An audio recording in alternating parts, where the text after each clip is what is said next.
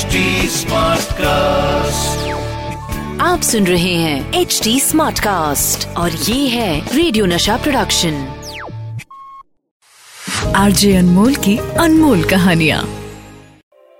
मूल कहानी में हम 1960s में हैं। ये दौर है देवानंद का। आ, यहीं कहीं 1967 में विजय आनंद डायरेक्टेड स्टारिंग देवानंद आती है जूल थीफ जूल थीफ के एक सीन की शूटिंग चल रही है और गोल्डी साहब, यानी कि Vijay Anand the newcomer actress Anju Mahendru और पूरी यूनिट के साथ में मौजूद हैं। बस सबके सब वेट कर रहे हैं कि देव साहब आएँगे। इंतज़ार चल रहा है। तभी अपने अंदाज में सबको हलो करते हुए सेट पे बहुत तेज़ी से, अब चलते हुए आए या दौड़ते हुए आए, ये पता नहीं, लेकिन देव साहब ने एंट्री मारी। विजय आनंद दोनों को सीन समझाते हैं, अंजू महेंद्रू और देवानंद को। और फिर उसके बाद एक्शन इस फ़िल्म की शूट पे एक्टर्स और यूनिट के लोगों के अलावा एक और शख्स है। वो इस सीन को शूट होते हुए देख रहा है। ये राजेश खन्ना है। काका इस फ़िल्म की शूट पे मौजूद हैं। देव साहब के फ़ैन भी हैं। उनके स्टाइल से इंस्पायर्ड हैं। आज पहली बार देवानंद को आमने सामने देख रहे हैं। एक अलग ही सुकून का एहसास होता है अपने फेवरेट स्टार को अपने सामने देखना। राज काका वही महसूस कर रहे हैं। लगातार ऑब्ज़र्व कर रहे हैं। देवानंद चलते कैसे हैं? उनका अंदाज क्या है? डायलॉग डिलीवरी एक्सप्रेशन हर चीज़ को बड़ी बारीकी से ऑब्ज़र्व कर रहे हैं। अच्छा इस बीच ये भूल गए कि वहाँ पे मिलने किससे आए जैसी सीन ओके होता है थोड़ी देर बाद विजय आनंद पैकअप का इशारा करते हैं। सब अपना सामान समेट रहे हैं और वहीं काका की मुलाकात होती है with star Dev Anand. Hello sir so glad to see you hi good to see you too ये है उस दौर के सुपरस्टार की मुलाकात आगे आने वाले सुपरस्टार से पहली मुलाकात। जूल थीफ में एक छोटा सा रोल जो कर रही हैं अंजू महेंद्रू। वो राजेश खन्ना की उस वक्त गर्लफ्रेंड है और ये अंजू ही हैं जिनसे मिलने वो सेट पे आए थे। मगर पूरे शूट के दौरान उनका अटेंशन तो देवानंद पे था। कैसा लगा सीन अरे देव साहब के साथ था। बुरा कैसे हो सकता है? अब देव साहब के सामने आप हमें क्यों देखने लगे? अब अगर दिल भर गया है तो चले। हाँ हाँ लेट्स गो इस मुलाकात के बाद काका अंजू महेंद्रू के साथ वहाँ से निकल जाते हैं। देखा जाए तो एक न्यू कमर राजेश खन्ना की एक सुपरस्टार देवानंद से आज मुलाकात हुई है। अच्छा साल 1966 में देव साहब के बड़े भाई चेतन आनंद की फ़िल्म आखिरी खत और फिर 1967 की फ़िल्म राज। देखा जाए तो राजेश खन्ना ने बस उसी वक्त अपनी पारी की शुरुआत की है। लेकिन साहब, जब अगली मुलाकात होगी इन दोनों की तो ये इक्वेशन इस तरह की नहीं रहने वाली कि बदलने वाली है। प्रोड्यूसर डायरेक्टर शक्ति सामंत इंडस्ट्री के बड़े बड़े लोगों को फ़ोन लगा रहे हैं और इसी बीच एक फ़ोन लगता है देवानंद को।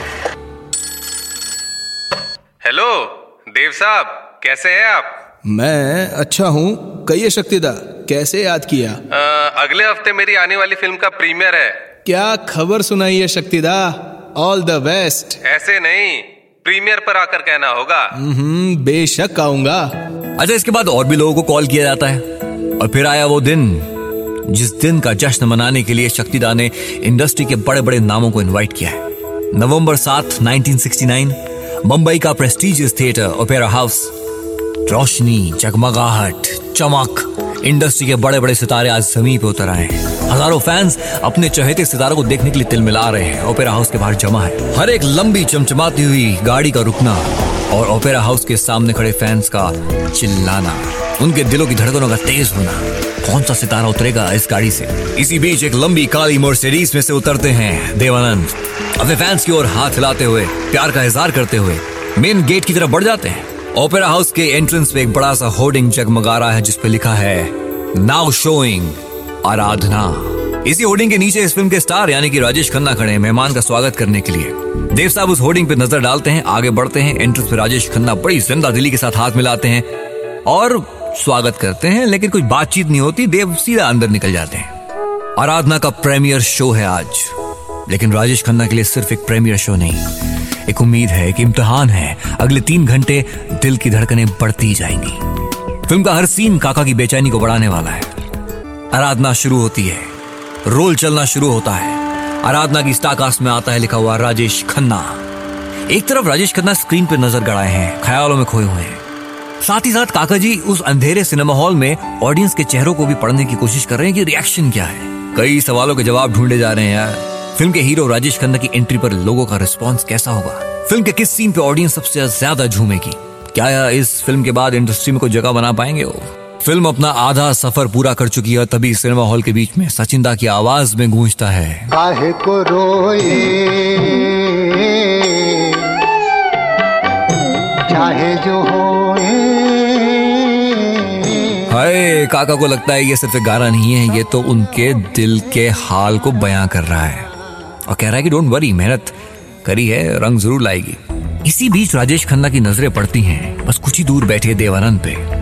देव साहब आराधना में खोए हुए हैं। अच्छा ये कश्मकश, ये रिएक्शन देवानंद का खो जाना, इसी बीच आराधना फ़िल्म खत्म होती है दी एंड लिखा आता है। फ़िल्म का रिस्पॉन्स बहुत अच्छा है। लोग राजेश खन्ना के पास आके उनके काम की तारीफ़ कर रहे हैं।